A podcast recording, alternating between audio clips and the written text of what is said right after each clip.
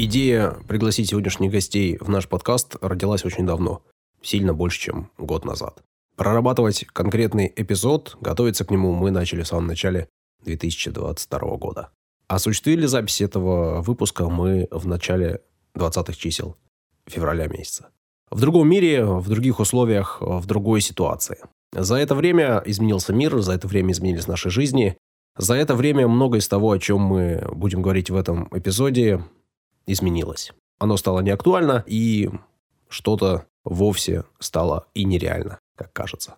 Но мы решили, что переписывать эпизод или делать иной монтаж, вырезать какие-то куски нашей беседы будет неправильно, поэтому оставили все как есть. Я только хочу сказать сейчас, на старте, до того, как мы запустим основную часть выпуска, что ребята, которые делают проект, о котором будем рассказывать, лишились практически всего, что у них было. Они лишились своего титульного спонсора, они лишились части поддержки, которая у них была, они лишились медийной площадки, на которой работали, и единственное, чего они не лишились, это поддержки людей, ради которых и для которых они это делают, комьюнити, своего сообщества, тех, кто поддерживает их как минимум словом, и они не лишились энергии. Они будут продолжать заниматься любимым делом, делом, в которое верят, делом, в которое они вкладывают всех себя. Если вы хотите поддержать ребят, если вы можете это сделать, а вы можете это сделать как минимум добрым словом, найдите их в тех соцсетях, в том месте, где вы сейчас ищете информацию в интернете, напишите им пару слов или предложите им сотрудничество. Это будет полезно. Спасибо и приятного прослушивания. Творческое объединение без тормозов представляет псевдоинформационный подкаст «Три, Три истории». Три микрофона. Три ведущих. Три истории. Внимание, прослушивание шоу вызывает привыкание. Слушай подкаст «Три истории». И не говори, что мы не предупреждали. Это разговорно-нарративный, развлекательно-познавательный подкаст «Три истории». Сегодня у нас для вас специальный неномерной выпуск. У микрофонов Дарья Лебедева, Александр Онищук. а также сооснователи футбольного клуба «47 в игре» Юра Видокас и Паша Путинцев. Привет. Привет. Привет. Здравствуйте. Анна Иванова, мама голкипера 47 в игре Андрея Баркова. Здравствуйте. Анна, здравствуйте. Ну и сегодня мы будем говорить о проекте 47 в игре и не только. У нас сегодня серьезный разговор. Мы сегодня не будем с Дашей рассказывать истории. Так получается. Хотя, как пойдет. Сегодня будем больше слушать, больше разговаривать. Я думаю, что мнение гостей и их истории будут всем интереснее слушателям, по крайней мере. Ну, мы на это рассчитываем, мы уверены, что будет интересно. Если у вас, э, я обращаюсь к слушателям, будут какие-то комментарии, будет какое-то мнение, и вы захотите высказаться, мы с большим удовольствием э, получим вашу связь по всем средствам, которые для этого имеются. Соответственно, социальные сети, группа ВКонтакте, телеграм-канал. И, в общем, пишите, не стесняйтесь, задавайте вопросы, будем отвечать и в письменном виде, если что-то вдруг чего-то. Сразу на старте записи нашего подкаста я хочу сказать большое спасибо той студии, где мы записываем этот подкаст. Две дорожки, Санкт-Петербург, студия подкастов. Если вдруг вы хотите записать подкаст, и вы ищете место, где вам это сделать, и не знаете, как это сделать технически, приходите в две дорожки, вам помогут. Спасибо вам большое, ребята. Спасибо большое, Анна, которая помогла это все осуществить. Ну, а начать наш разговор хочется с даты. Сегодня, в день публикации этого выпуска, 21 марта, Международный день человека с синдромом Дауна. Все так? Да. Отмечается он с 2006 года. Дата выбрана была не случайно. 21.03. Она имеет отношение непосредственно к этому синдрому, потому что он связан с третьей копией 21 хромосомы. Ну и вообще на старте, наверное, нужно немножко выдать э, тезисов, информации, задать немножко базиса. Статистики. Ну да, да, да, что-то такого, без чего нам не обойтись э, для какого-то более-менее предметного разговора. Синдром Дауна впервые был описан в 1866 году британским врачом Джоном Лэндоном Дауном. Соответственно, в честь его имени он и назван. Почти сто лет спустя, в 1959 году, французский ученый Жером Лежан, Даша, Жером Лежан, нормально? Все верно. Ударение на последнее слово. Лежон. Мгм, Во-во-во. Обосновал генетическое происхождение этого синдрома, и, соответственно, стало нам понятно, почему происходит так. Есть разные формы этого ну, я пока скажу заболевания. И, соответственно, э, встречаются они чаще или реже. Есть достаточно редкая форма мозаичная, она встречается всего у 1% людей с этим синдромом. М, Вдаваться в подробности я уж все-таки не буду. Это действительно медицинские термины, в которых я наговорю глупостей, но знаем, что бывают э, разные варианты. С возрастом, если мы говорим о том, у кого имеет шанс родиться ребенок, синдром Дауна к 35 годам э, увеличивается такая вероятность. Есть цифры, есть проценты, но на самом деле это не очень связано с возрастом, потому что 80% всех детей с синдромом Дауна рождаются у матерей до 35 лет. Я так понимаю, что вообще до сих пор не до конца известно, с чем это связано. Ну да, судя по всему, да, но опять же, вероятность повышается с возрастом моего отца. Если отец старше 42 лет, то вероятность того, что у него родится ребенок с синдромом Дауна, выше. А, сразу после рождения э, чрезвычайно важно заниматься развитием ребенка, так говорят специалисты. Но и об этом мы будем говорить сегодня в первую очередь. В России, по данным Минздрава 2018 года, зарегистрировано около 19 тысяч людей с синдромом Дауна. Синдром Дауна Российской Федерации входит в перечень заболеваний, в связи с которым можно получить инвалидность. Ну и что важно в нашем случае, так как мы будем говорить сегодня про спорт и про футбольный клуб непосредственно, у ребят и у взрослых, у которых синдром Дауна, низкий тонус мышц и не очень пропорциональное телосложение чаще всего. Соответственно, э, с этим нужно работать ребятам. Давайте перейдем уже от сухих цифр, от информации от базиса, да, к живым людям. Анна, вы мама Андрея, и у Андрея синдром Дауна. Да, я мама, и у Андрея синдром Дауна. Об этом сложно говорить сейчас? Когда ему 15, уже нет. А когда-то было сложно? Поначалу было очень сложно. Когда вы узнали, что у вашего ребенка синдром Дауна? Когда он родился. Я знаю, что в многих странах проходит тестирование еще на этапе беременности. И в Америке, насколько я понимаю, очень многие решают прервать беременность в связи с тем, что у ребенка этот синдром. Ну, в данном случае у меня тоже проводились э, анализы, да, которые ничего не показали. И слава богу. Ну, я не знаю, как бы я поступила в этой ситуации. Да, и вот сейчас, когда в этом я об этом случае думаю... вас бы перед жестким выбором просто поставили бы, и все. Да, и что бы сделал мой неокрепший ум, я не знаю. И вот об этом я благодарна судьбе, что я об этом не знала заранее. Но после рождения вы об этом узнали сразу? Да, сразу. Это врачи об этом... Как, как врачи об этом сообщают? Как, что говорят врачи маме? Как ну, это было?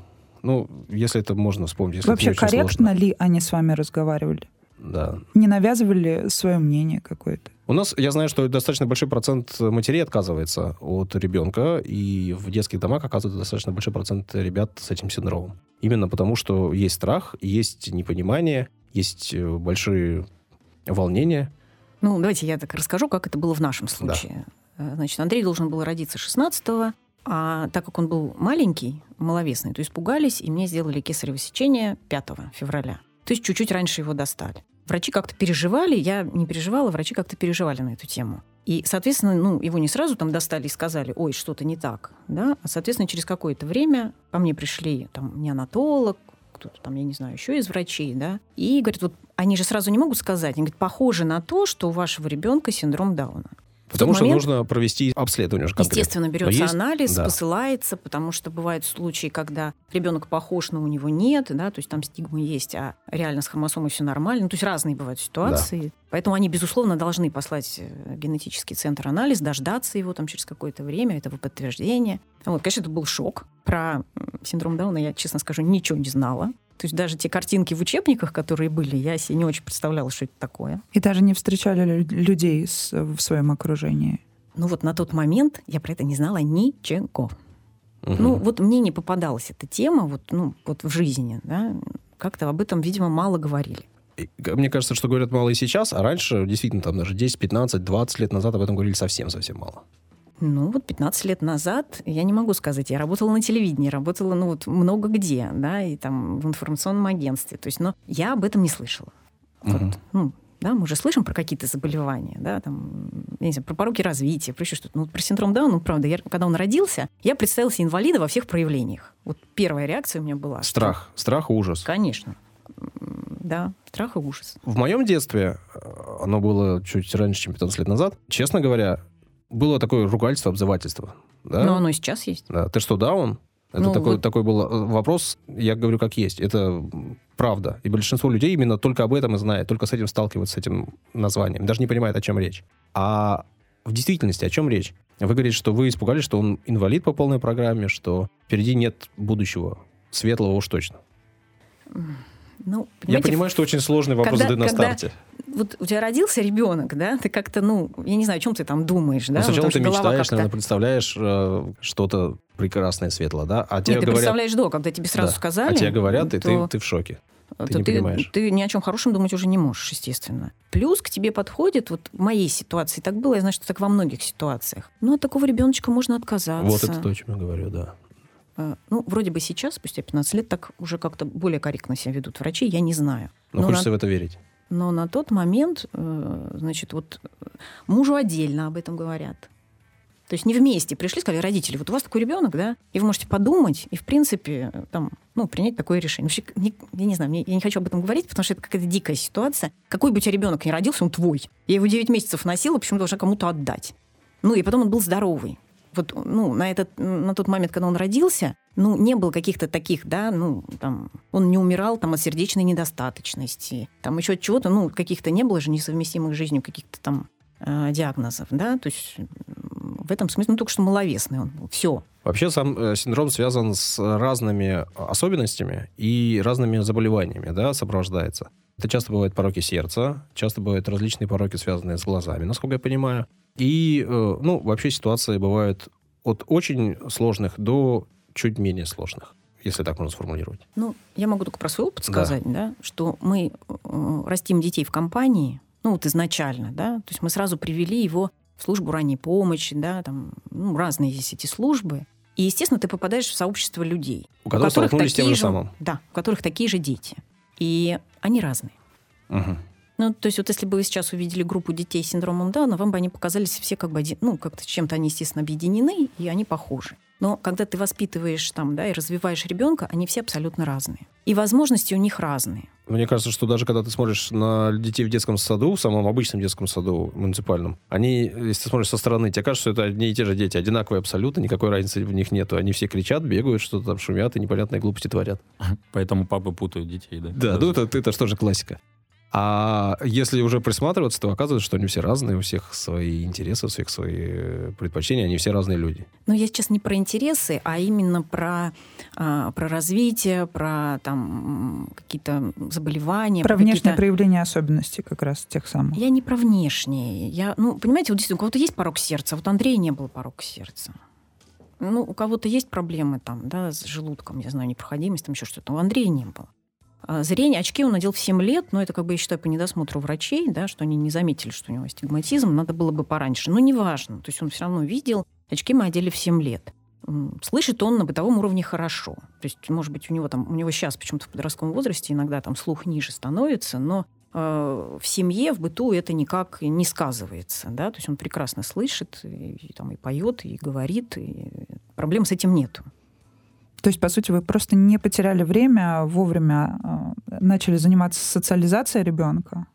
И Ну, по- вот понимаете, есть вещи э, социального, да, и там, ну, просто раннего развития, да, детей, когда там, действительно, чем раньше ты начнешь, тем лучше. Это однозначно про детей с синдромом Дауна и, наверное, про всех детей.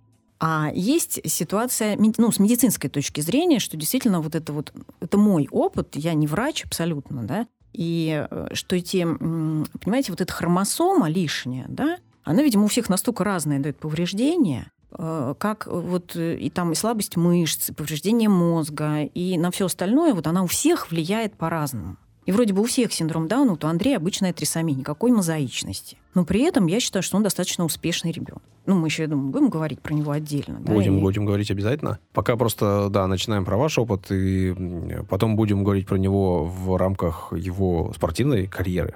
Ну, так спортивная можно карьера такая у него только началась. Он еще даже года не занимается вот в этой команде в 47 игре. У него есть другие успехи. Э, Там нету медалей каких-то там еще. Там, так, я не про это. Э, Ну, вот мы старались, чтобы Андрей рос э, в компании обычных детей. Это у нас какая-то была принципиальная позиция. Вот сейчас ему 15 лет. Я не знаю, правильная она или нет. Я только могу сказать, что к какому-то возрасту мы поняли, что ему тяжело. Но с с вашей обычным- точки зрения она в любом случае правильная. А как другие родители к этому относятся? Вы сталкивались с какой-то негативной реакцией? Нет, ну вот так вот, чтобы сказали, ой, уберите вашего там не такого ребенка, такого, конечно, нигде не было. Ну, может, нам просто везло, не знаю. Ну, во-первых, Санкт-Петербург, да, наверное, это все-таки важно. И, во-вторых, все-таки уже 21 век. Потому что я могу вспомнить свое детство, и Я несколько раз в детстве сталкивался с ребятами, как я сейчас понимаю, с этим синдромом. Просто вспоминая свои детские воспоминания и вспоминая э, ну, внешность ребят.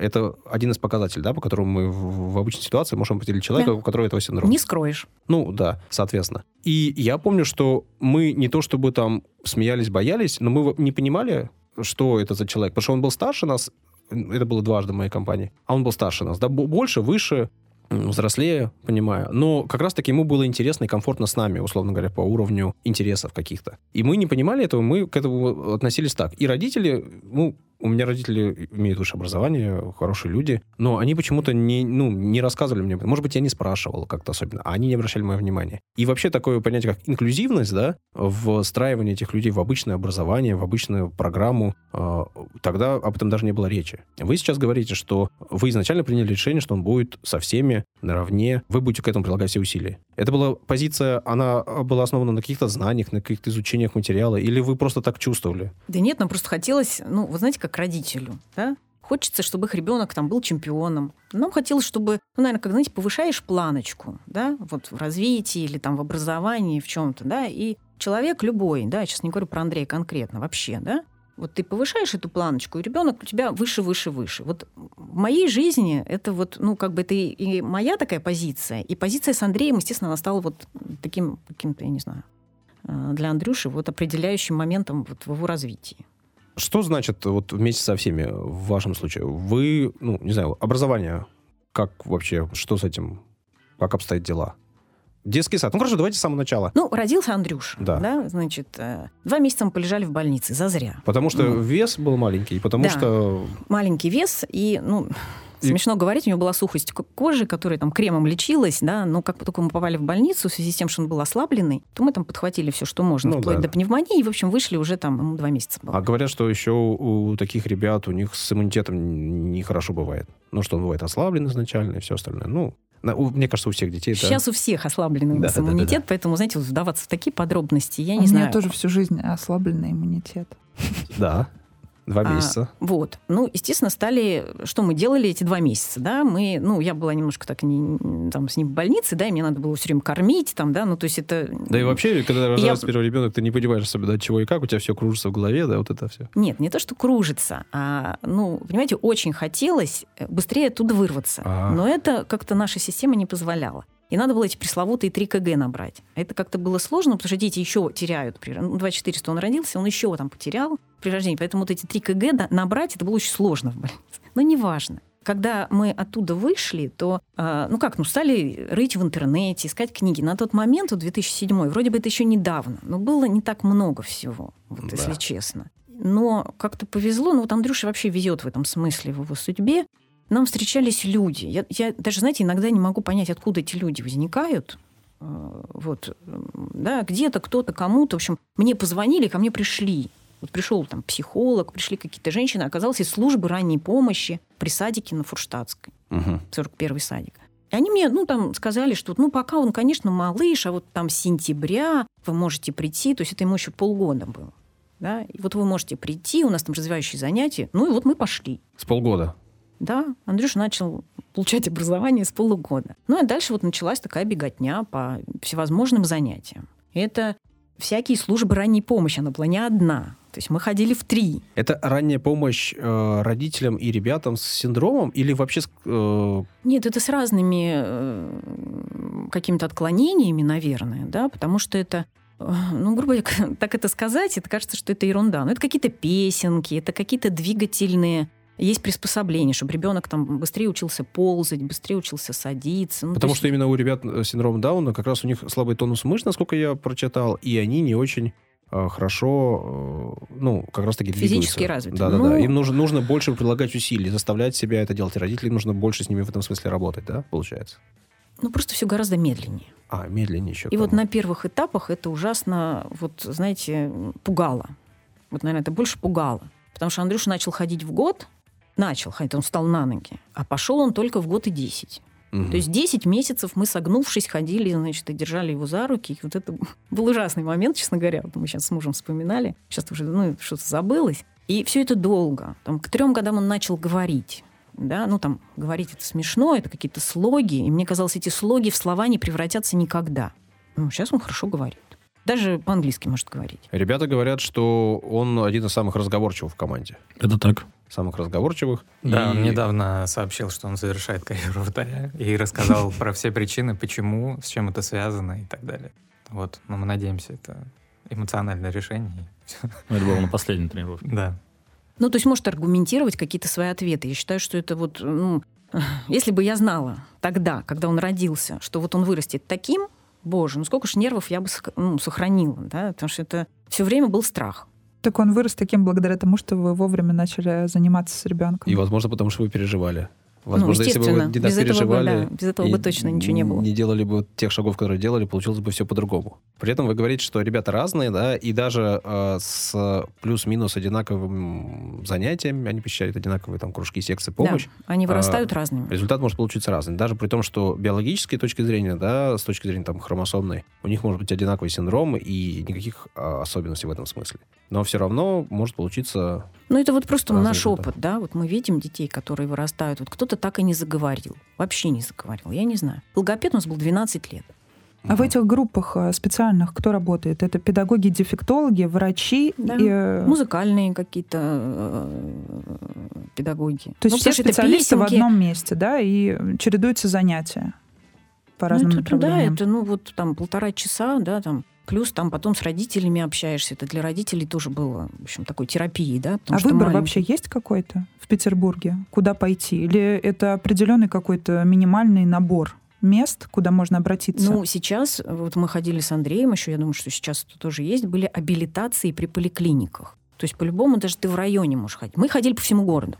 Тогда еще был институт раннего вмешательства, это был шведский институт. А, Потом мы ходили вот в службу ранней помощи при садике вот на Фурштадтской. И потом мы еще пошли в абилитацию в районной поликлинике. То есть мы без конца ходили везде. А садик на Фурштадтской, там ребята э, с особенностями. Нет. Все. Вот есть служба ранней помощи, я, не знаю, я думаю, она сейчас существует. А куда можно обратиться, когда у ребенка ну, какие-то проблемы? Не обязательно синдром Дауна. Но у нас были группы именно детей с синдромом Дауна. Вот прям с малышами, там, я не знаю, ну, порядка 10 детей. Мы туда ходили, и мы еще ходили с тем, чтобы попасть в этот садик, потом попали в этот садик. Садик инклюзивный. Ну, то есть там и там несколько в группе детей с синдромом Дауна, все остальные дети там обычные. Да, и поэтому, соответственно, там э, всем ребятам все понятно с самого начала, они все это видят, для них это В таком, естественно. в таком возрасте, я думаю, они вообще это не видят. Просто для них это естественно. Так, так и должно быть, это нормально для них. Да. Ну, может быть, они там замечают, что эти дети там, ну, не так говорят, да, ну, как бы меньше говорят или не могут Но говорить. дети все равно все в целом говорят странновато. И говорят, и говорят, между собой общаются. э, В этом смысле. Да, но в этом садике, например, наших детей забирали на там занятия, да, то есть с ними заработал дефектолог, логопед. там, Отдельно. отдельно, Мгм. да. То есть у них были вот такие развивающие занятия еще отдельно. Ага. Садик. Ну, садик до скольки? До шести лет. Да, ну где-то до, ну, до шести, нет, до семи. Мы даже думали Андрюшу оставить до восьми лет. Это было, оказалось очень сложно. В садике до восьми лет остаться? Да, потому что это как раз был тот год, когда разрешили, и садик был готов, но это очень сложно было пройти комиссию, но неважно, потому что Мгм. тогда нарисовалась школа. Мгм. Вот этот момент был самым сложным в жизни. Вот заговорить и пойти в школу. Потому что... Для вас или для Нет, Андрея? выбрать, выбрать школу, которая был, была ему комфортна, и школа, м, которая бы взяла. Ну, потому что понятно, что это не государственная школа, да, то есть так бы он попал в коррекционную школу. Или в А. какой-то коррекционный класс, да, если бы это было где-то не в Санкт-Петербурге, где отдельных школ нету, обычно бывают какие-то Ну, коррекционные наверное. классы. Да, ну, в Петербурге есть коррекционные школы, поэтому они делятся тоже на два типа. А, Есть особые дети, это там, где, ну, дети практически не говорящие, да, ну, то есть такое пребывание, да, их там, конечно, развивают, как-то занимаются. И есть э, школа, это, ну, раньше она называлась восьмого типа, сейчас она как-то, видимо, по-другому называется, где, ну, по облегченной программе Мгм. они учатся. Мгм. В принципе, не такой простой. Вот, надо отдать должное. Но нас пугало, кто окажется в этом классе. Ну, вообще как-то мы... Как... Для нас это было занижение планки. Вот, поэтому мы искали, Андрюша, варианты. Варианты эти не искались. Это был самый сложный, вот я говорю, вот, этап в нашей жизни. Это, Потому соответственно, какой был год? что 14 14 год. Просто мне кажется, что это ну, важно для понимания, да, то есть... э, 2014 год. мгм.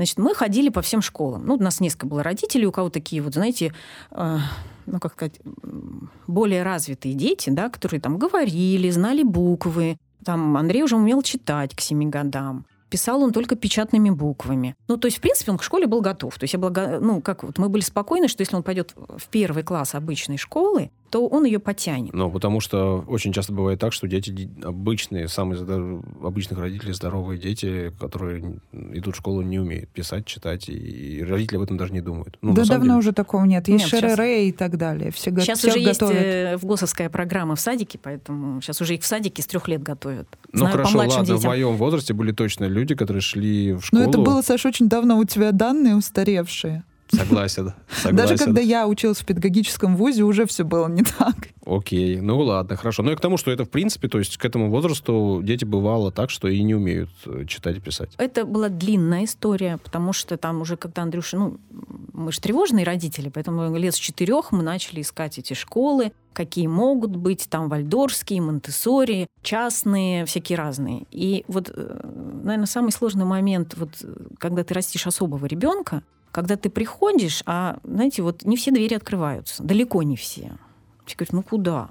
Не, ну вы тогда должны за школу заплатить, еще за дефектолога ему заплатить. Я говорю, знаете, за такие деньги я уж сама как-нибудь обучу. Ну, то есть были такие э, сложные моменты, да, или, ой, нет, ну у нас все вот дети обычные, как же мы им скажем, э, в частных школах это, да, вот, вот, вот этот момент был, что, а как же вот э, другие родители отреагируют, Э, не дети, родители, Ну, как это могут страхи это? взрослых э, по поводу того, с чем они не сталкивались.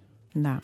И они не знают, как быть, они не знают, что делать. А мы уже к тому моменту вот начали заниматься э, в Монтессоре. Ну, Монтессоре занятия, да, вот где-то Андрюша там с 4-5 лет начал заниматься. Они как-то определили вообще его жизнь. И я могу сказать, что для детей с синдромом Дауна это очень хорошая вещь. Вот, э, потому что как-то ну, вот это умение Андрюши говорить, рассуждать, аргументировать, это вот именно оттуда. И ну, как сейчас не хочу про Монтессори педагогику, да, но то, что это ребенок растет в среде, да, не за партой, а в среде. Вот для Андрюши это ну, очень подошло. Потому что, ну, понятно, да, что про Монтессори, в том числе и вообще про различные программы, очень много споров, очень много разговоров, очень много людей, которые это поддерживают и говорят, что это лучший вариант, очень многие критикуют, ругают и не понимают, как это происходит. Ваш личный опыт говорит о том, что для вашего ребенка это было прекрасно, и вы не видите другого. Да, это просто вот, не знаю. Но это, знаете, был какой-то такой момент, когда я для себя сформулировала, что надо.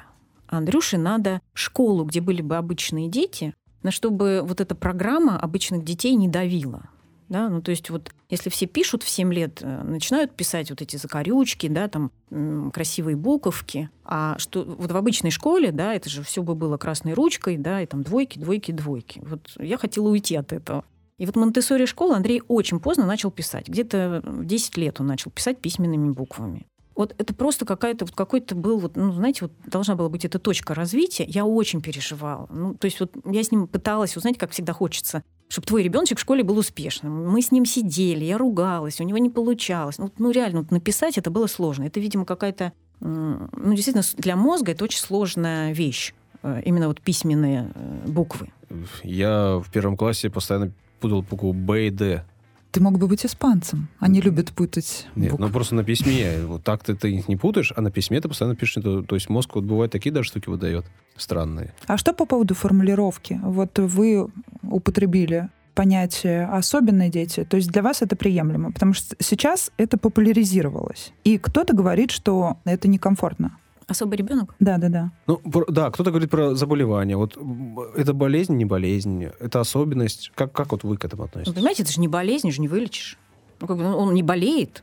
Он- это, я считаю, ну, синдром это не болезнь. Это просто какая-то особенность. Ну, как, ну, не знаю, все ли болезни лечатся, но Не все. это просто какая-то особенность. То есть для вас приемлемо, когда говорят «особенный ребенок», «особенные дети», верно? Ну, просто если вы его, с ним познакомитесь, он не больной. Ну, Ну, вот я вот это могу сказать. да. И не И заразные, и поэтому ваши это дети по этому поводу. мне режет слух, когда говорят болезнь Дауна. Ну, во-первых, бедный этот Даун, Ну, это господи. не- неверно, во-первых, так говорить, да. Те, кто говорят так, они ошибаются в любом случае, потому что это синдром. Да, ну, Ну, нет, но да. в литературе, в том числе медицинской, постоянно пишут, что это заболевание. Это заболевание, синдром Даун. Так написано в литературе медицинской. Ну, вот еще говорят дети с ограниченными возможностями. Но возможности ограничены ли? Ну, вот мне кажется, вот лучше сказать особый. Ну, потому Чем что он, он действительно, ну, он особый, он отличается от обычных детей. Тут как бы это, ну, Это правда. это, так это и есть. А вот ограничены его возможности или нет, это ты как, как-то вот сужаешь его какие-то... Может быть, наоборот, безграничны. Ну, вот мне вот эта формулировка не нравится, я так скажу. А Андрей, а, с точки зрения особенностей, не в смысле того, что, который принес, принес ему синдром, а вообще, Что любит Андрей? Чем любит заниматься? Какие интересы? Ну, Андрей звезда. Может, потому что он родился, вот он водолей. Он, вот, знаете, если он артист, то он артист. Если он футболист, то он вот, вот он лучший футболист. Он, вот живет он с этим. Ну, такой вот. И он так чувствует, и вы так чувствуете. Нет, это он так чувствует. Ага. Я-то наоборот говорю, Андрюша, надо тренироваться. Андрюша, зарядку каждый день. Андрюша. А он живет с тем, что зачем зарядку? Я и так лучший. Ну, Мгм. Это его сущность. И в этом она ему помогает. Потому что, ну, вот учиться с обычными детьми было в какие-то моменты очень сложно. Вот мы на эту тему не договорили. Ну, то есть вот мы даже доросли. Вот до 14 лет он учился в школе, вот в Монтессори школе. 7 лет он там провел. Это седьмой класс, Да, 14 лет. Да, седьмой. Мгм. Я не знаю, как школа Монтессори устроена. Там есть классы, переходят с класса в Э, класс. Классы там э, разновозрастные. Это очень спасало. Потому что класс 6-9, потом, значит, 9-12 и 12-15. Мгм. Андрюша всегда у него была возможность общаться с теми, кто помладше. А те, кто помладше, они не делят. Ну, как бы, они, знаете, они больше в игре проводят время. А вот э, когда Андрюша вырос, то вот последний год, когда он был, это уже подростки. И вот тут стало очень сложно. Ну, подростки вообще люди очень такие Да. противные, колючие, сложные, да? Да, И он очень колючий и сложный. И получается, что со всех сторон все колятся, и, и, и проблема. Ну, а какая-то программа образования в том смысле, что э, как, как, как это в школах в таких устроено? А Они что-то проходят, что-то сдают какие-то экзамены, чего-то, как-то, что это вообще? Экзаменов там нету, домашних заданий там как таковых тоже нету. Они все это должны проходить в школе. А, Учатся они э, в среде, то есть есть пособия, через которые они проходят определенные темы. Ну, в принципе, как в любой Мгм, начальной школе, да, и не начальной тоже. Поэтому были дополнительные предметы, ну, там, которые не, не по, да, там, литература, английский, я не знаю, там, шахматы. Андрей, кстати, играет в шахматы. Ну, вот. То есть э, это все как бы, ну, там, во второй половине дня. А в первой половине дня они в среде. У них есть презентации.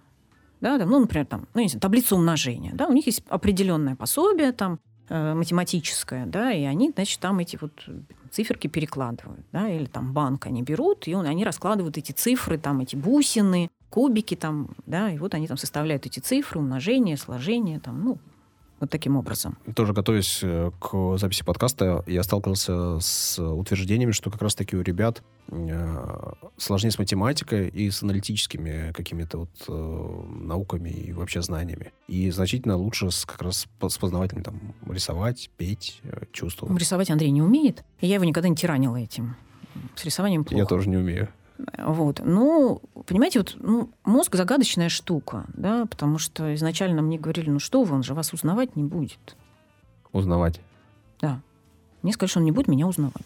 Мать родную не узнает. Вот, понимаете? Ну, Ну, это так бывает у кого-то? Есть э, ребята с этим синдромом? нет, я не так? знаю таких детей. Нету. Это просто страх взрослых врачей, которые не понимают, о чем говорят. Нет, ну, наверное, если ребенок воспитывается там где-то в детском доме, и Ему некого узнавать. Э, ну, ему не то, что некого узнавать, но с ним мало общаются, и, наверное, у него как-то там какие-то проблемы с этим. Но я думаю, что тот ребенок, который растет в семье, даже если он не говорит, то ну, я, я не могу себе представить такую ситуацию. А как вы думаете, он понимает, что отличается чем-то от э, других да, детей? конечно. Андрей понимает, что он отличается. Но вот тему синдрома Дауна мы с ним как-то не обсуждали, вот не могу сказать. С дочкой с младшей я обсуждала, а вот с Андрюшей не обсуждала.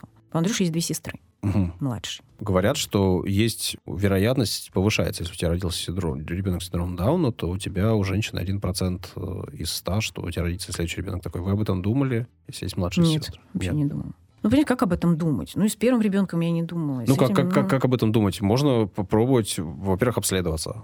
Это может э, изначально иметь... а, да, естественно, мы, когда Андрюш родился, нас отправили в генетический центр, там сидела такая женщина, знаете, на НКВДшницу похожа. Она так на глаза не смотрела, она рисовала формулы, и такая, э, мы были, конечно, в шоке, а она рисовала, рисовала, рисовала, говорит, ну, это у вас случайность, э, ну, вы же понимаете, что это, ну, он будет у вас в слюнях, соплях, вот это как раз она сказала, что он не будет вас узнавать, он не пойдет ни в садик, ни в школу. Ну, ей, мне Поставила. кажется, можно сказать спасибо. Она вас э, еще лишний человек, который стимул был для того, чтобы сказать... Нет, потому что стимул он не вопреки. Наоборот, когда родился Андрей, очень как бы Поддержка была ждешь. нужна. Вот знаете, каждый врач, который в больнице приходил, ты очень ждал, что вот он скажет, да нет, все будет хорошо. Не переживайте. Он вырастет, все будет. Вот видит Бог, что вот я ждала вот каждого такого врача. Ну да. Который не мыслит анахронизмами. Ну, как, Как как, можно вот прогнозировать что-то, когда там ребенку месяц? Ну, и- ну, вот это странно. Понятно, что Андрюша был, он очень был маленький, он вываливался из всех одежек. Вот такой вот был со- совершенно какой-то такой вот, знаете, ну, ну малышонок-малышонок. А сейчас Андрюша 15, какого роста, Андрей? Ну, наверное, 146, я думаю, так где-то. Угу, угу. Почти с меня ростом. Не, ну он, он, он, кстати, не маленький, да, потому что бывает такая особенность у этих людей, что они невысокого роста. Это есть. Потому что их хромосома тоже дает вот это вот, э, э, ну, вот такую вещь, как... там, Ну, я к тому говорю, что, в принципе, сейчас это ну, не, не запредельно маленький рост. Нет, он не маленький. Я надеюсь, что он еще вырастет. Ну да, еще, в принципе, может и подрасти, да, тем более, что ребята растут э, чуть, ну, развиваются чуть медленней, так что у него еще есть шанс еще и подрасти. Да. Еще один такой вопрос тоже, э, может быть, сложный, но все же. Будущее какое-то, да, какие-то планы на будущее вы строите, вы думаете об этом? Ну, вот сейчас такой сложный момент, этот подростковый, переломный, потому что ну, мы ушли из школы по разным там причинам, да, вот э, мы пришли на футбол, футбол у нас четыре раза в неделю, школа у нас за городом была, поэтому, ну, знаете, вот это так сложилось, да, то есть мы не из-за футбола ушли из школы, а просто, во-первых, и возрастной какой-то момент сложный стал, вот в, в плане, для Андрея он стал сложный, не для нас, для него. То есть мы в коллективе стало сложнее с этими взрослыми ребятами. Потом вот появился в нашей жизни футбол. Знаете, вот как что-то заканчивается, что-то начинается. Это вот, наверное, вот в нужное время так случилось, да. Вот. И сейчас Андрюша вообще на домашнем обучении в той же коррекционной школе, куда мы пришли таки. Места в классе нету, поэтому он учится дома, к нему вот два раза в неделю приходит учитель, э, ну, две учительницы там разные. И этого очень мало. Вот я переживаю за его будущее, что, знаете, мне хотелось бы, чтобы там он читал, чтобы он что-то делал, чтобы он умел что-то делать. Профессию, возможно, какую-то освоил. Правда, у нас в стране не так много вариантов. У нас в стране с этим очень сложно, Ну понимаете, потому что ну, как вы понимаете, они вроде работать могут, но никто не хочет этим заниматься. И это замкнутый круг, потому что им вот, знаете, сейчас да, мы дор- дорастем до 18 лет, да, и вот это будет момент э, пенсии, да, то есть та пенсия, которая побольше, но она не дает права на работу. А та пенсия, которая поменьше по инвалидности, да, там она-то совсем поменьше. То есть, по идее, она предполагает, что он должен работать. И вот тут вот такой- Обеспечивать себя как-то. А вопрос чем? да, и вот тут такой момент, что ну, вот знаете, вот я, я не знаю сейчас, у меня есть три года, да, там два, чтобы подумать, да, потом уже надо будет там проходить все эти медицинские комиссии. И я вот, например, не знаю, что делать. То есть, с одной стороны, ты получаешь эту пенсию, и ты, ну, как бы более-менее ты на нее можешь прожить. А какого размера пенсии сейчас? Я сейчас не могу сказать, ну, по-моему, около 30. Ну, вот Мгм. тут боюсь что-то сказать, да. А, ну, в принципе, на нее, наверное, можешь себя обеспечить. Ну, на какой-то уровень, Нет, да. ну просто если это пенсия, которая предполагает работу, она там совсем маленькая. Вот тут я боюсь что-то сказать, да, она там до 10 точно, наверное. И, и, и- и- вот тут, как, знаете, такой момент для меня, да, тут ты как бы ему закрываешь возможность вообще как бы работать, да, ну так вот. Ну, можно же сесть перед телеком, сидеть, что тоже хорошо. Гаджеты, телевизор. Андрюш тоже это очень любит. Это, понимаете, тут не надо работы мозга. Хотя, знаете, он так, он выискивает какие-то игры, он что-то там делает, что-то там, ну вот, то есть он не просто тупо смотрит, да, он, у него там свои какие-то интересы, он без конца смотрит футбол, то есть, ну, там, он выискивает, печатает, что нужно там лучшие голы такого-то года. Или прям, там что- Саша, это как ты. Ну, ростом одинаковый, и футбол любим. И писать не умеет.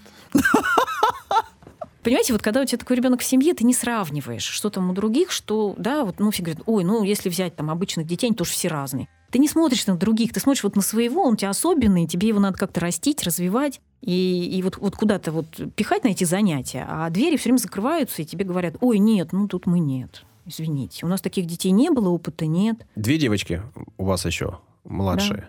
Сколько им? 11 и 3. 11 и 3. Ну, 3, понятно, да, еще рано. 11 э, дружат с Андреем, играют, общаются. Как, да, как- это вот по моему опыту, это тоже очень очень хороший момент в Андрюшиной жизни, ну, вообще люб, ну, любой семье, где есть такой ребенок, да, потому что они большие друзья были в детстве. Сейчас, конечно, они такие уже подростки, у них там уже разные интересы. А все детство они были вдвоем. Вы знаете, это вот ну, для меня это был такой отдых, когда Глаша чуть-чуть подросла, они уходили и играли. У них были всякие настольные игры, Андрей очень любит. Ходилки, мема, добль. Вот я детей не видела. Они еще такие оба спокойные дети, то есть неактивные. Глаша тоже такая неактивная. Пазлы собирали. И они еще были очень дружные. Ну, пока вот не подросли, да, до какого-то... Они даже в классе, у меня Глаша тоже в Монтессори школу ходила. Один год они в один класс попали. А мы, когда давали Глашу в эту школу, мы очень переживали, что вдруг вот у Глаши будет такой груз, что у нее брат вот какой-то особенный. А для Глаши наоборот, он говорит, мама, да я же рада, что у меня старший брат в этой школе. Представляете, какая школа была? А Глаша, ну вот сейчас, она понимает, что у брата особенность, что брат... э, Вот расскажу такую историю. Когда Андрей стал ходить в Упсала цирк, он там тоже тренируется и участвует в спектакле «Сны с пиросмани» сейчас, артист. Вот как раз Глаша пошла в первый класс. И есть такой момент, вот, например, у Глаши. Она может сказать, я на гимнастику не пойду. И она не пойдет. А вот Андрей и вот такие дети, они, понимаете, они так не могут сказать. Вот как-то, знаете, их куда ведешь, они там занимаются. Ну, я не знаю, может быть, есть какие-то, ну вот из тех, кого вижу, да, у них вот, вот этот момент как бы. И, в общем, Глаша отказалась ходить на гимнастику, и она ходила со мной просто за руку. Мы, значит, ждали Андрюшу там. И она стала как бы вот не сразу, а со временем она говорит, мама, ну правда, они же как-то... Я вот смотрю, она этих детей всех знала с детства. Ну, мы вместе куда-то ходили. Мгм, Ну, У нас были такие субботние занятия по вечерам, куда мы Глашу тоже водили, маленькую. И там песенки пели, там спортивные занятия. И она тоже там как бы играла с ними со всеми. Поэтому это дети, с которыми она выросла. И она, ой, мама, ну смотри, вот у Анечки там очки, у нее, наверное, зрение слабое. Там, а вот этот мальчик не говорит, он же хуже Андрюши говорит. И она как бы, потом она их, ну вот как я говорю, когда видишь несколько таких детей, да, то э, она поняла, что с ними что-то не то. И тут наступил момент, мы просто с ней поговорили, да, у этих детей синдром Дауна, у тебя такой брат. И она, кстати, очень ответственная, она очень за него переживает. Вот если там и в школе его кто-то обижал, для нее это просто, ну вот никто ее не, там никак с ней не разговаривал на эту тему, но она прям очень переживает. Про работу, вы говорите, там 18 лет, дальше потом нужно что-то делать, как-то заниматься. Да. Пока все непонятно, вы еще не приняли решение. В этом же смысле, мне кажется, у нас каждый год нужно подтверждать свои инвалидности. Нет, здесь нет. Здесь не 18 нужно. лет Принимаешь решение, все. Это не как с рукой ногой, Нет. которая отрастает каждый Нет, год. поначалу мы там несколько раз там заложено, что как бы, ну, как будто хромосома куда-то денется. Ну, как там- вот нога, да, у тебя нет ноги, Да, тебе надо приходить там каждый два год. или три раза, а потом дают как бы как ребенку-инвалиду до 18 лет. Не, я говорю, по- после 18, когда будет уже взрослый. Вот, а после 18 есть два варианта. Пенсия, дающая право и на работу. потом и- будет нельзя. Я об ну, этом я говорю. думаю, что это очень сложно. При Нет, этом в обратную сторону, да, если ты там, например, Ну, принимаешь работать. решение, э, да, там, работать, то в обратную сторону, конечно, что государству платить деньги. Да, а, ну- а вот в, в обратную это нет. То есть, Да. чтобы тебе дали пенсию больше, надо я еще думаю, раз что... про- проходить все там это все заново. Опять Не, всё ну это надо сложно. доказывать, что ты беспомощный, ничего не можешь, там, я не знаю. Мне Понятно. кажется, это сложно. По работам, соответственно, пока в России ничего не понятно, где какие во- вообще есть варианты с этим, какие-то трудоустройства, вот таких программ особых. Скорее бы у нас внутренней Нет, не политикой начали заниматься, вот тогда, я думаю, может быть, появятся какие-нибудь варианты. Вот выбирая школу, я понимаю, что с работой будет еще сложнее. Ну, что, что-нибудь мы надеемся, рассчитываем, что будет меняться. Все же меняется. Как меняется ваша жизнь? Э, Вы сказали, что закончился этап э, со школой постоянно ежедневный, да? Начался этап с ежедневным практически Не, футболом. ну он Четыре раза. продолжается, потому Ну, я что не- вот в класс нас не взяли, а Андрей такой ребенок, он не может сидеть дома. Понимаете, я его вожу один раз в школу, там у него труд и, и компьютерная грамотность. Он туда счастливый бежит, потому что это Ну, нравится. социальная жизнь какая-то, да. И там какие-то дети, учителя, ему есть с кем общаться. Ну, в- есть возможность, что вы по- попадете в класс, да, чтобы освободятся места или что-то и увеличится количество мест. Да, ну я не знаю. Ну, просто надо искать, наверное, другую школу, я думаю. Ну, мы этот год уже так оставили, потому что он такой переходный получился. А со следующего года надо искать новую школу. Нашли футбол, куда ходите четыре раза в неделю. Да, это жизнь. Как, как так получилось, что вообще футбол появился в вашей жизни? Как это случилось? Ну, во- во-первых, Андрюша в футбол-то играет все время. Ну, как, как родился, как пошел, он играет. У нас дедушка болельщик, он с ним с детства, вот как Андрюша бегать стал, играет. В школе он посещал футбольный клуб.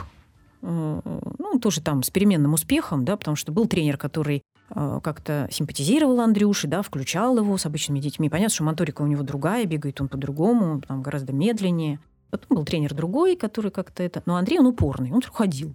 Вот ходил и ходил он в этот футбольный клуб. Что касается 47 в игре, мы, как бы у нас друзья вот по цирку, друзья, они ходили на футбол. И все время там нам говорят, что вы не ходите, что вы не ходите. А ну, еще две дочки.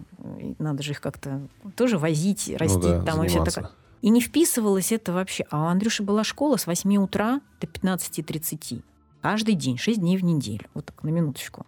И куда-то там еще, да, ну, то есть надо было все вот э, как-то, ну, то есть надо было все менять. Ну, вот были не готовы пока, да, там. Хотя, конечно, его вот любовь и подруга Олеся уже там все уши прожужжала, когда же вы придете, когда вы пойдете на футбол. То есть э, мы уже там год жили тем, что ну, ну что-то надо делать, э, уже надо идти на футбол. Ну Ну и видите, вот так сложилось. У нас школа переехала немножко подальше от... э, Там она была за городом, стала еще дальше. И мы поняли, что Андрею тяжело. Ну, в общем, как-то вот так сложилось. И появился футбол. Появился футбол. И вы пришли в 47 в игре. Да, пришли. И, Нас взяли. и давайте, наверное, самое, самое время перейти к ребятам. И начну с того же вопроса. Паша, Юра, а как в вашей жизни появился футбольный клуб 47 в игре?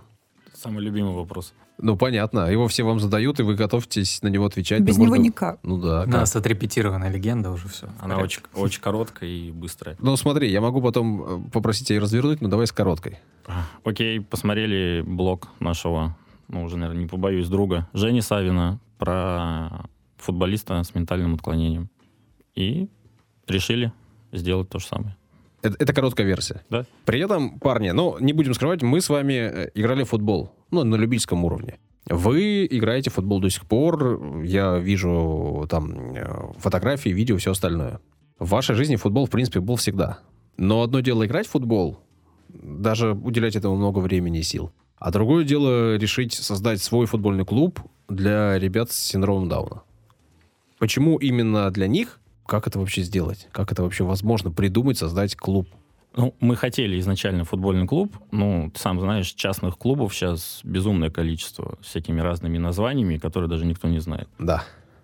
И коммерция, во-первых, нам вообще была неинтересна. Нам не хотелось зарабатывать денег на частных клубах. И вот, опять же, нас подвинул вот этот ролик, который мы посмотрели и подумали, блин, если в Москве только два учреждения, которые этим занимаются, а в Петербурге никого нет, ну мы не знали. Давай попробуем, давай. И вы попробовали. Когда это было? Э, Наверное, это все началось, мне кажется, в весной 20-го.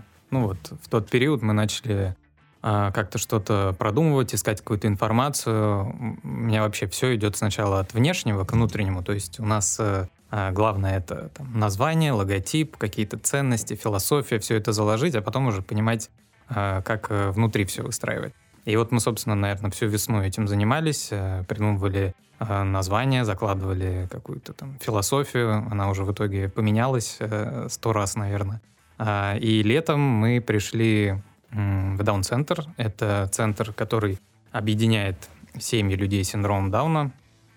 И а, обратились к ним с вопросом, есть ли а, какие-то футбольные секции в городе. А, Оказалось, что есть. А, Мы решили, что нам надо туда сходить, посмотреть, что происходит. И изначально был план, что мы будем как-то объединим усилия и будем двигаться вместе дальше. Мы провели, наверное, ну, несколько, мне кажется, четыре, где-то три-четыре тренировки совместные с тем тренером, который уже был, и в том формате, в котором это было. И ну, поняли, что это больше похоже, наверное, на какую-то такую урок физкультуры с элементами футбола, вот, и в целом нам, ну, не близко было вообще все, что там происходит. Видели И- пост про 23 февраля у нас, нет? Ну вот, да, это вот. Равняясь смирно... А, видел пост, да, и я понял, о чем вы говорите. Вы там написали, давайте для всех слушателей э, расскажем об этом. Мы, собственно, в целом через наши социальные сети стараемся транслировать некую какую-то позицию, которая близка прежде всего нам э, с Пашей, и интегрировать это в некий ДНК клуба, то есть чтобы в итоге этот клуб э, привлекал внимание тех, кому это действительно интересно, условно наших болельщиков именно. И в том числе мы описываем там наши отношения к праздникам. С детства нас учат стоять э, по струнке смирно, быть одинаковыми, милитаризировать некоторые термины и переносить их условно из казарм в зал физкультуры. А Это не имеет ничего общего со спортивной дисциплиной, и вот все, против чего мы внутренне как бы выступаем, мы увидели на тех тренировках. И решили, что нам это не подходит, и нужно создавать полностью свою структуру, свой клуб. У Паши тренерские амбиции всегда были, у меня там желание, наверное, выстраивать э, позиционирование такого клуба, чтобы это не вязалось с благотворительностью, а было просто чем-то нормальным, было похоже на именно профессиональный клуб. При этом вы несколько раз э, в личных разговорах говорили о том, что вы хотите уйти от того, от термина благотворительность вообще. Да. Для вас это важно. А как может функционировать клуб? Это как с точки зрения экономики? Спо- спонсорство, спонсорство, партнерство, сотрудничество. То есть эти слова, они э, действительно важны, когда мы говорим, мы можем все что угодно назвать благотворительностью, но если мы как бы не принимаем это слово, мы просто его меняем на сотрудничество, партнерство э, и так далее. Чем больше мы будем говорить про благотворительность в контексте э, неких там льготных социальных групп, тем дальше мы от какого-то равноправия и принятия обществом этих ребят как чего-то нормального. При этом у вас э, есть партнеры на данном этапе, и они, ну, в общем, уже такие именитые, серьезные компании, да? Во-первых, Puma, насколько я понимаю, поддержала вас прямо практически сразу на старте э, вашего такого медийного выхода да, на площадке, на все остальное. Ну, когда, да, мы так чуть-чуть подзорвали, наверное, когда вышла спорт... статья на Sports.ru. Они буквально там 10 минут и сразу позвонили. И предложили вам сотрудничество. Ну, они не сказали, что, ребята, come on, давайте будем там будете амбассадорами Пумы, нет. Давайте начнем сотрудничать и посмотрим, к чему это выльется. Ну, естественно. Вы Было- поехали в Москву, Было смешно, Паша звонил, э, я был где-то... А, у других, кстати, наших партнеров, мы там ребятам изготавливают очки, так как у большинства проблемы с- со зрением. А У нас есть партнер, который делает им бесплатно, собственно, оптические очки. И я там ходил с Лизой, что-то выбирал, и звонит Паша и просто нервно говорит «Пума». Звонила Пума. Говорю, что надо, надо что-то срочно делать, ответить. Вот, и да, поехали в Москву, э, познакомились, совместили это с товарищеским матчем с московской командой, залетели к ним в офис, забрали свою форму, познакомились там со всеми. и продолжаете работать. Да. Ну, сейчас прям на этот год у них там... Мы уже будем рассказывать, спойлерить, нет? Я не знаю, но Ладно, все к этому расскажу. идет, скажем. Да, все к этому идет, что мы будем на одном уровне у них в системе, в Пуме, с Краснодаром, с Динамо и с Крыльями. Я думаю, что, во-первых, это отношение э, Пумы к вашему проекту, а во-вторых, я думаю, что это показатель того, как вы работаете, как мне кажется. Так что в этом смысле вам аплодисменты. Помимо Пумы, да, если, если говорить о больших и серьезных брендах, которые вы, в общем, не стесняетесь и рассказываете, о ваших партнерах «Зенит», футбольный клуб «Зенит», с которым вы, в общем, тоже взаимодействуете. У вас были сборы, давайте об этом немножко поговорим. Да, «Зенит» э, сделал очень много для развития нашего клуба. Мы вот э, совместно с Даун-центром и «Зенитом» организовали первые а, вообще в истории а, футбольные сборы на базе большого профессионального футбольного клуба. Это такой был 10-дневный марафон, а, где ребята могли заниматься, использовать а, самый топовый там инвентарь, инфраструктуру, с приглашенными звездами футбола и тренерами по специальной программе. Это было очень круто. Это на самом деле самый такой, наверное, важный, интересный кейс с «Зенитом». Помимо этого, естественно, мы там, посещаем а, домашние матчи команды, делаем какие-то совместные проекты. То есть у нас тоже в планах продолжать сотрудничество. Мы говорим о футбольном клубе, э, да, при этом я не спросил, наверное, важное, может быть, самое важное. Ребята с какого возраста и по какой у вас э, играют, тренируются? Ну, вначале вообще планки не было.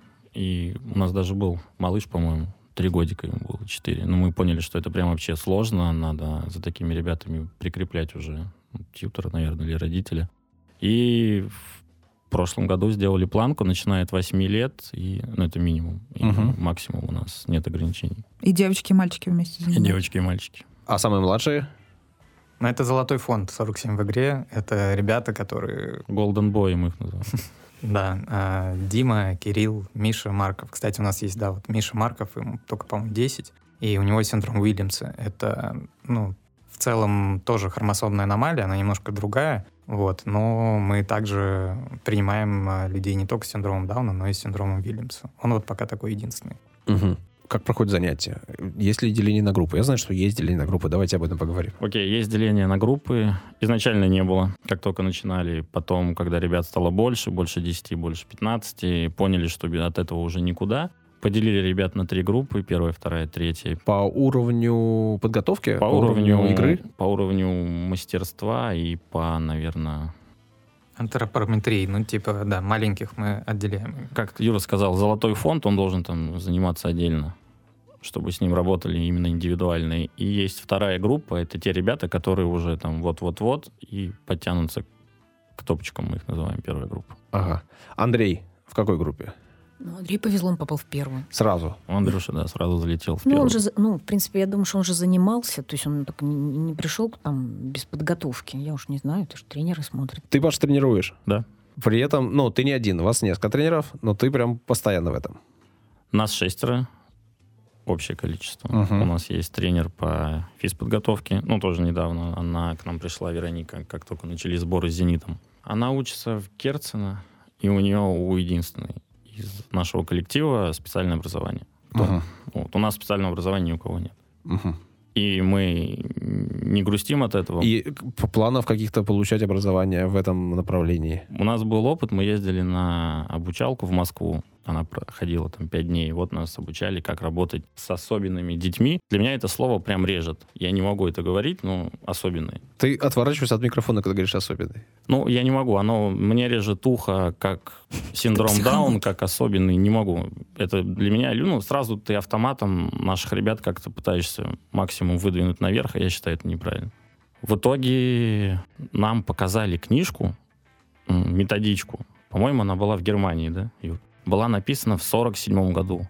Это я вот, ну, хотел как еще добавить, когда Анна рассказывала, когда вы задавали вопросы, как вот врачи, там, не врачи относятся к государству. Ну, кому Всем понятен, да, контекст Да. 47 год, и что происходит, и как бы чем занимаются люди внутри своей страны, да, они По пишут. идее, как раз переломный год. То есть там уже было все, что надо делать, как надо себя вести, когда у тебя появляется такой ребенок, что ты должен в первую очередь ему дать, как развивать, какие мышцы должны работать. 47 год. Соответственно, пока вы не видите необходимости получить образование, потому что вы не нашли того места, где бы вам могли помочь, дать какие-то знания, какие-то силы, какие-то энергию, которой у вас нету. Пока хватает. Нам нужно образование получить, я не знаю, какую-то лицензию футбольную, Тренерскую? настоящую тренерскую. Вот это будет круто, если тренера 47 в игре будут нормальной футбольной лицензии. Это да. Получать какую-то лицензию для особенных ребят, ну, это У у вас другая позиция, Да. другая философия. При этом именно, что вы занимаетесь с ребятами, я слежу за вами активно. Э, Наверное, с самого начала. Мы с вами созванивались, э, когда еще не было у вас социальных сетей и всего остального, только-только все зарождалось. Я за вами слежу. Буду еще задавать вопрос по поводу ваших социальных сетей, безусловно. А, Я понимаю, что вы много раз меняли именно философию, именно подход, э, перестраивали то, как у вас все происходит. Сейчас, на этом этапе, вы довольны тем, э, что есть?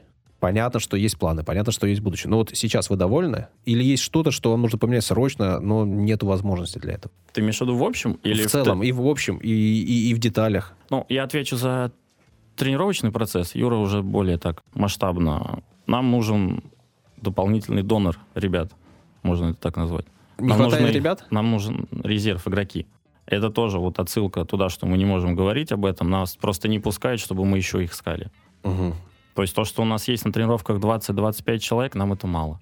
Мало не потому, что мы, мы не за масштабность. Мы ну, не проект, который будет работать на масштаб. Чем больше, тем там у тебя больше возможностей нет. Мы хотим, чтобы у ребят была конкуренция. Для них это очень важно, как и, в принципе, в любых других клубах. Потому что есть три группы, как минимум, да, разделяешь 25 человек на три группы, получается Да. совсем уже понемногу. Это вот на примере тоже Андрюша скажу. У нас была Лиза, вратарь. Она была одна.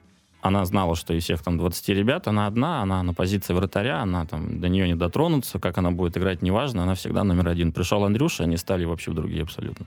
Они стали между собой конкурировать, Ну, конечно, бороться за конечно, место в основе. Конечно, конечно. Вплоть до того, что они- мы там, не знаю, я свисток прячу в руки, и они угадывают, на каких воротах они будут стоять, чтобы ближе к родителям. Ну, то есть в- каждая мелочь, она для них нереально важна. И тут возникает, получается, вопрос, как грамотно привлечь, чтобы это не превратилось э, в какую-то акцию, которая э, с вашей позиции не является тем, о чем вы мечтали. Да- да- давайте так. Вам нужно больше детей, чтобы была конкуренция. Вы зарабатываете с каждого ребенка? Вот это, может быть, этот вопрос пугает? В чем вопрос? Зарабатываем. Ну вот. Вопрос. Почему люди боятся того, что у вас будет больше? Почему они не хотят, чтобы у вас стало больше людей? Почему кто-то сопротивляется этому? К- Ну- кто-то может сказать, что это коммерция, и вы зарабатываете с этим. Нет, это не так. в самом зародыше. От нас отказывались, уходили. Отсылка есть вторая команда в Санкт-Петербурге. Ушли в эту команду, сделали выбор, потому что на наших праздниках, на наших там корпоративах, каких-то весельях у нас была пицца от нашего партнера Достоевский. И у всех такой был посыл, что, ну, типа, ребята вас кормят пиццей, значит, у них там есть какие-то дальнейшие планы. Ну, ладно. Ну, Мгм. Бесплатный сыр только в мышеловке. Ну, да. Мгм. Никто не верит, что это может быть помощь партнеров, которые просто хотят помочь. Это очень сложная тема, потому что, ну, все, что ты пытаешься дать, это, наверное, будет вызывать какую-то какой-то вопрос, какую-то проблему. Если ты вот что-то дал, значит, ты потом что-то с этого возьмешь. Потому что люди привыкли, люди привыкли за это платить и платить дорого, и привыкли, что перед ними закрывают да. двери. Часто, нет? Ну, вот было у них в жизни, ну, грубо скажем, плохо, да, а вот тут пытаются сделать хорошо, но так же не бывает. Оно так бывает? Так бывает. Я не знаю, нам все нравится. У нас нет вариантов пойти в другую команду, мы как бы даже не рассматривали. Ну, поэтому Анна и в нашей команде вместе с Андреем. А, да, тут, наверное, важен контекст. И как пример приведу, у нас э, до вот этого разделения на две команды был э, наш капитан и... Был крутой кейс с ним, он участвовал в спортинг-лиге. Ну, это была вот прям крутая инклюзия, такого не было нигде. Он... Да, вы об этом писали, вы да. это показывали, что парень э, с синдромом Дауна играет в обычном, в одном из самых известных турниров любительских Санкт-Петербурга. Да. Это, собственно, и, и выстрелило вообще. То есть э, с этого, можно сказать, началась какая-то там медийная история нашего клуба. Это подхватил, ну как подхватил, я всем писать начал, потому что мне показалось, что это интересный, действительно уникальный случай. Вот. И как раз-таки редакторы sports.ru откликнулись на это. И к нам пришел редактор питерского, ну, их питерской редакции Вадим Кораблев и, собственно, сделал большой материал про нас. Ну да, и опять же, это просто все не находит отклик с той стороны, и вот э, это про, про тоже, про философию, про позиционирование, что для кого-то там Пума — это какие-то крутые возможности, новые там, ценности и так далее, а для кого-то это ну, просто обесценивается. Главное, чтобы, может, недалеко от дома было, и все. Ну, это вопрос, где искать резервы. То есть они есть, но ты их не можешь забрать, потому что вот так вот происходит. А есть какие-то содружественные клубы, которые занимаются другими сферами развития детей? Ну, например, там музыкальные, художественные, с которыми можно коллаборации сделать. Ну, недавно у нас была коллаборация с Упсала цирком. Мы проводили с ними тренировку полтора часа. Наиболее близкие нам по, наверное, по духу и по вообще своему взгляду на, на, на, на жизнь, отношению к ребятам. А, безумно крутой Упсала цирк. И, ну, там не так много ребят, и там 90% уже у нас. Вот. А, скорее тут вопрос расширение географии до коррекционных школ, психоневрологических интернатов, э, где тоже нас просто ну, туда не, не, не сильно пускают. Люди боятся вас пускать, люди боятся с вами взаимодействовать, потому что у вас нет тех самых бумажек, может быть, образования, опыта, имени. Плюс есть вот этот медийный хайп, который, в общем, волна, если вы набираешь 47 в игре, тут вы, там вы, про вас говорят, но кто вы? Может быть, боятся, что у вас вот именно нету личного опыта, да, какого-то? Но кто вы? Ну, ну люди того поколения, да, наверное, боятся. Люди... Если бы у тебя был документ, подтверждающий, что у тебя есть какое-то образование соответствующее, У меня да? есть такой документ, что я физрук, я могу общаться, общаться, работать с ребятами. Ну и что мне это даст? Все равно не веря, да? Нет. В общем, э, ситуация абсолютно простая. То есть то, что есть э, в Санкт-Петербурге еще один э, футбольный клуб, там человек, который его как бы возглавляет, он на довольно высоких в нашей сфере спортивной, связанных с людьми с особенностями Удачное развития. знакомство, в общем, у него, видимо, да? Ну да, и как бы когда мы позвонили в один из ПНИ и сказали, что мы хотим приехать, э, подарить там ребятам э, мячи и провести совместную тренировку и посмотреть, может быть, кто-то захотел бы заниматься в нашем клубе, мы готовы организовывать там социальное такси, чтобы ребята из ПНИ просто их сажали, мы их встречали там, где мы тренируемся, проводили совместную тренировку и также предоставить им все те же возможности, которые имеют дети с родителями. Сказали, что окей, без проблем, приезжайте. И буквально накануне мы позвонили, чтобы подтвердить встречу, и нам сказали, что, слушайте, лучше не приезжайте, нам вот позвонили, что если у вас есть какие-то ребята, которые готовы играть в футбол, отправлять их вот в тот второй клуб. Ну и то есть это вот просто за закрытая дверь пока что для нас. Но вы работаете над этим, вы ходите в, в подкаст к нам пришли, вы ходите э, в разные двери стучите и работаете над этим. Я так понимаю, что как раз-таки за, если Паша отвечает за э, часть спортивную, то Юра отвечает за часть медийную и за связи с общественной связью с другими компаниями. Юра бегает с телефоном на тренировках, что-то снимает. Э, Юра постоянно общается с ребятами или снимает, как общается с ребятами Паша. А я подписан, как я сказал, на ваши социальные сети, на Инстаграм в первую очередь, там за вами слежу. И у меня к вам вопрос. Мы обсудили о том, что это, в принципе, сложно назвать болезнью, но у нас есть э, в России такая установка, такая поговорка, да, что над больными смеяться грешно. А у меня не возникает никаких других э, эмоций и мыслей, кроме как положительных и светлых, когда я захожу к вам на страницу. Я всегда э, остаюсь такой, ну, с улыбкой. Не, мне, не, мне приятно следить за вашей жизнью вашего клуба. И мне, честно говоря, часто бывает, ну, смешно. Про песню смешной пост был. Я видела. Это, Про это, Modern Talking? Да, Да, но да, это же да. просто, просто разрыв. А родители на это как реагируют? Анна, вы же следите за социальными сетями? Как вот вам это? Конечно, за Инстаграмом нашим я слежу. Ну, я просто восхищаюсь нашими тренерами. Для меня не стояло выбора. Ну, мы про ту команду узнали, честно говоря, уже потом, когда пришли в 47 в игре.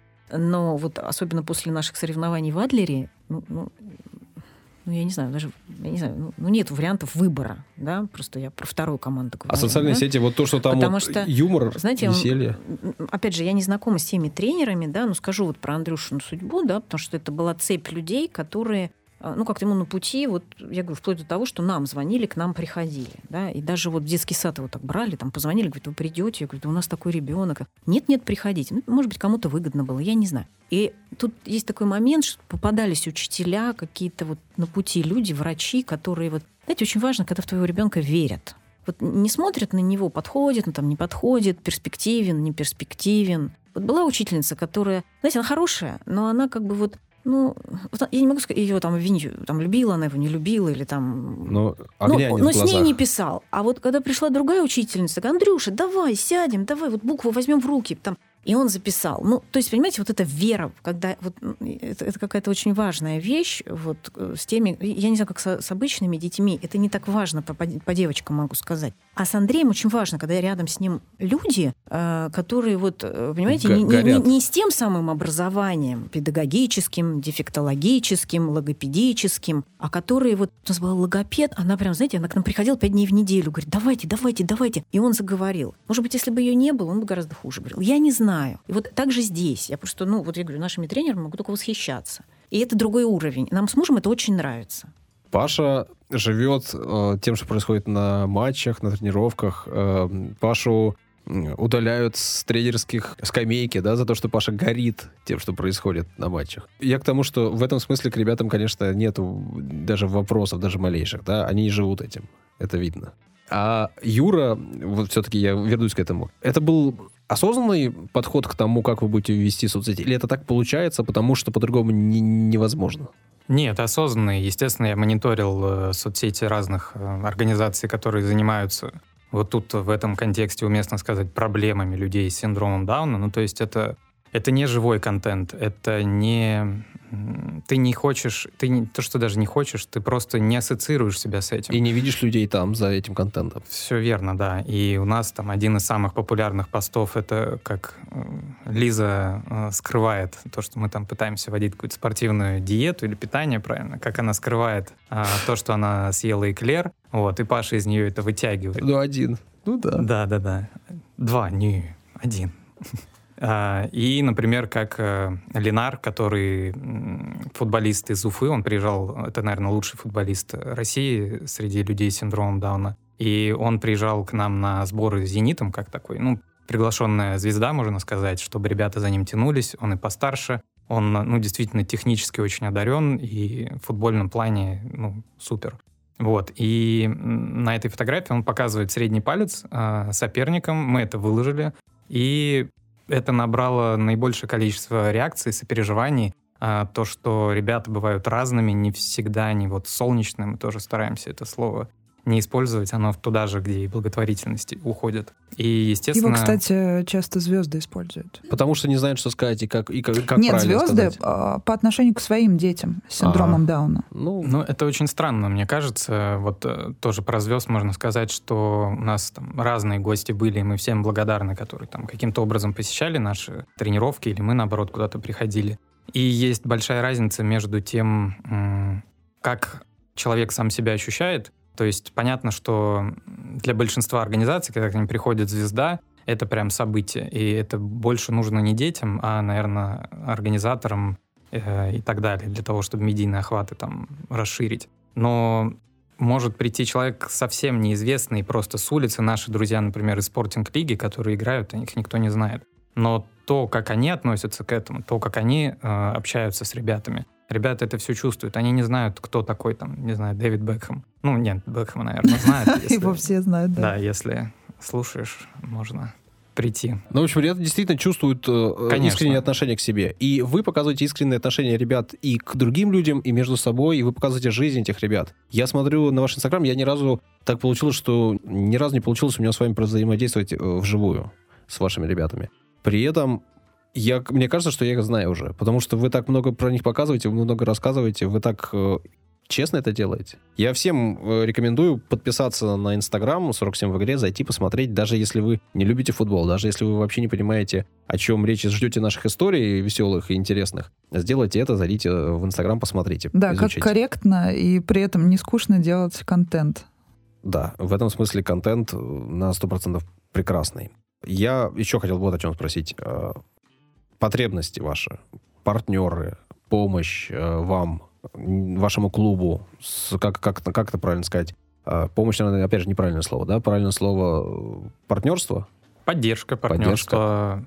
В чем нуждаетесь, э, о чем хотите, э, кто вам был бы полезен, чего бы хотели, чья бы э, инициатива вам пришла к месту сейчас? У нас есть пробоина одна в партнерстве. Давай. А, Как Вода? ду- Да. Хотел спросить, как думаете, какая? Нам нужен партнер по воде. Нету в Питере Вообще человека, нету. который сделает вам воды. Они- Мы писали, да, в разные организации, и все без ответа. То есть чаще всего, когда мы куда-то обращаемся, или, ну, чаще, на самом деле, наоборот, нас находят и что-то Сами предлагают. пишут. Да, а тут у нас ну, потребность возникла, чтобы на тренировках и на турнирах была вода. И действительно, ну, как-то пока не Удивительно. получается. Этот мир — это вода, мы — это вода. У нас Да. с водой проблемы. В- вода. Вода, да.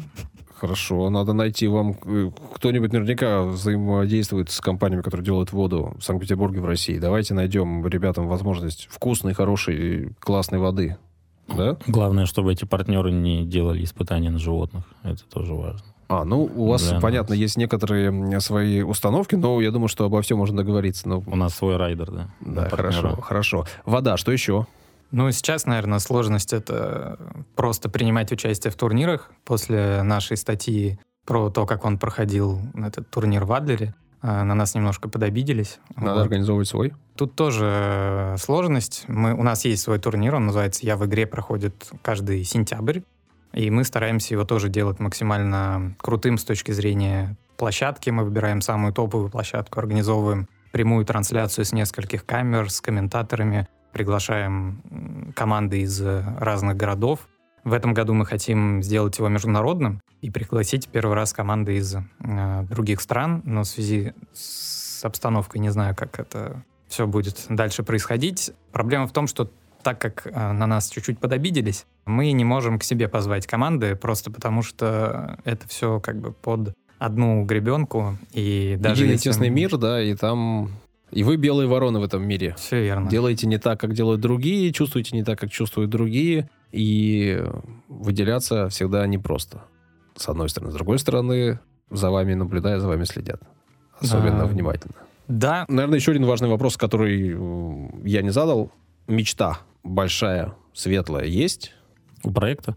У, да, ну, может быть, и про ваши личные можете рассказать, ну и проекта, конечно.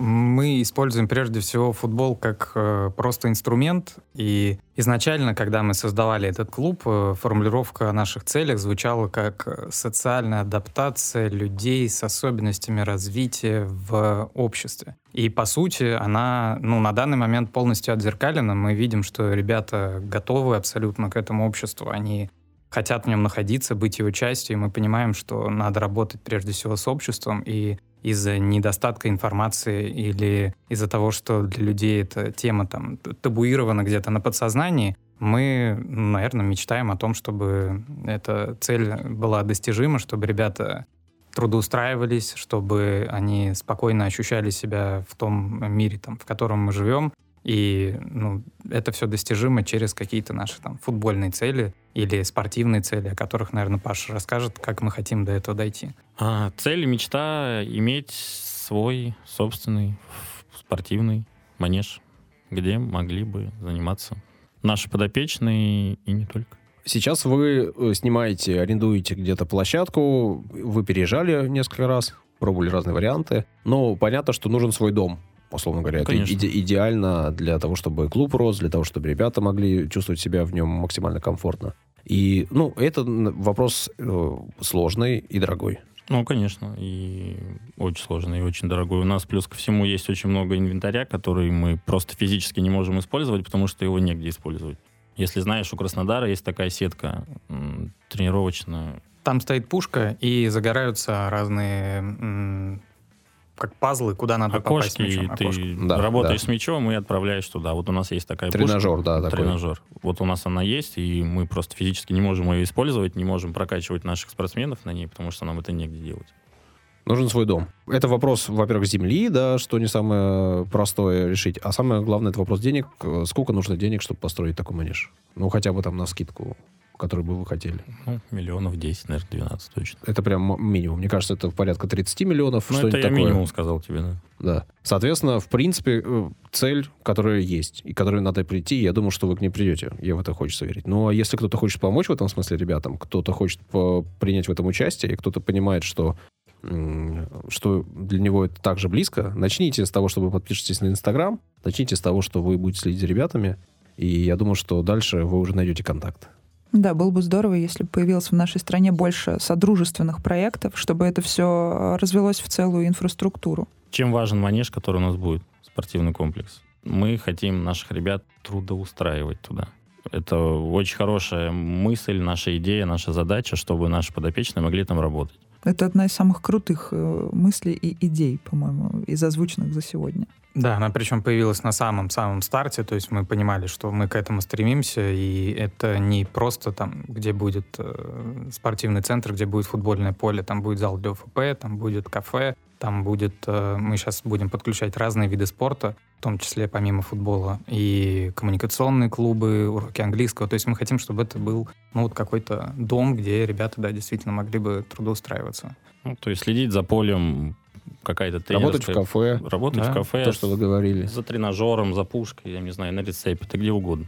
В общем, ребята могут работать, зарабатывать и помогать таким же, как они, э, становиться на этот прекрасный путь и социализации, и общения с э, людьми в целом вообще. При- причем этот центр, он подразумевает, что туда будут ходить все люди без особенностей развития в том числе.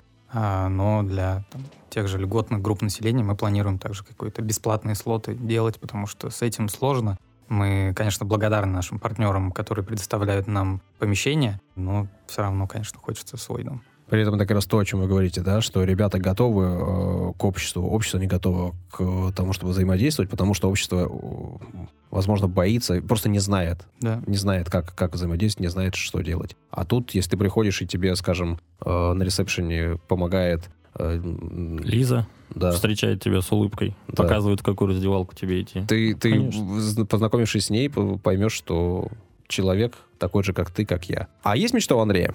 Да, у Андрея, значит, была мечта очень долго. Он вообще любит радио слушать, значит, и ну, вообще он берет вот все это вокруг. У него очень долго была мечта, знаете, где работать? В магазине «Окей». Причем, когда мы ездили там за границу, ему очень нравятся вот эти большие магазины. Он мечтал, он очень любит порядочек, поэтому ему очень нравится раскладывать товары. И он этим горел очень долго. Ну, правда, вот спрашиваешь, кем ты хочешь быть? Я хочу работать в магазине «Окей». Ну, ладно, хочешь, хочешь. И, ну, знаете, ребенка же я там каждый год не опрашиваю, да, чем это самое. Ну, тут младшая сестра родилась, там еще, понятно, что роли какие-то поменялись, там, все такое. И вдруг Андрей, значит, я его тут недавно спрашиваю, биографию попросили написать. Я его, значит, спрашиваю, говорю, Андрюша, кем ты хочешь быть? Вдруг Андрюша говорит, ну, конечно, хочу лучшим вратарем быть в команде. Значит, я хочу быть лучшим, ну, он же у нас звезда. А потом говорит, а еще я хочу быть тренером. Появилась. Видимо, глядя вот, я говорю, на своих э, кумиров, авторитетов, я не знаю, там, на, на своих тренеров. Круто. Если появится э, свой дом, то можно Андрея уже привлекать как одного человека, который будет работать. Ну, у них это проскакивает, и мы стараемся, чтобы как-то капитана, ребят, ну, как Андрей, которые могут объяснить, которые могут подсказать, могут повторить для того игрока, который не понимает, как это делать. Мы стараемся вот внедрять это. То есть, Андрей, иди объясни там, не знаю, Антону, как это надо сделать. Это есть.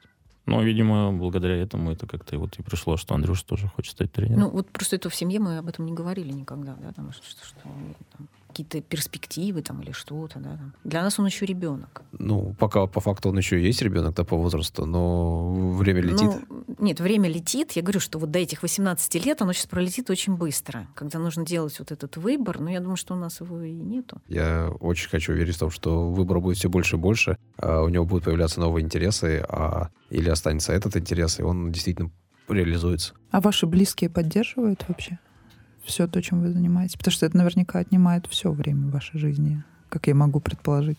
Ну, если бы не поддерживали, наверное, бы мы подсдулись немного. Конечно, поддерживаю. Круто.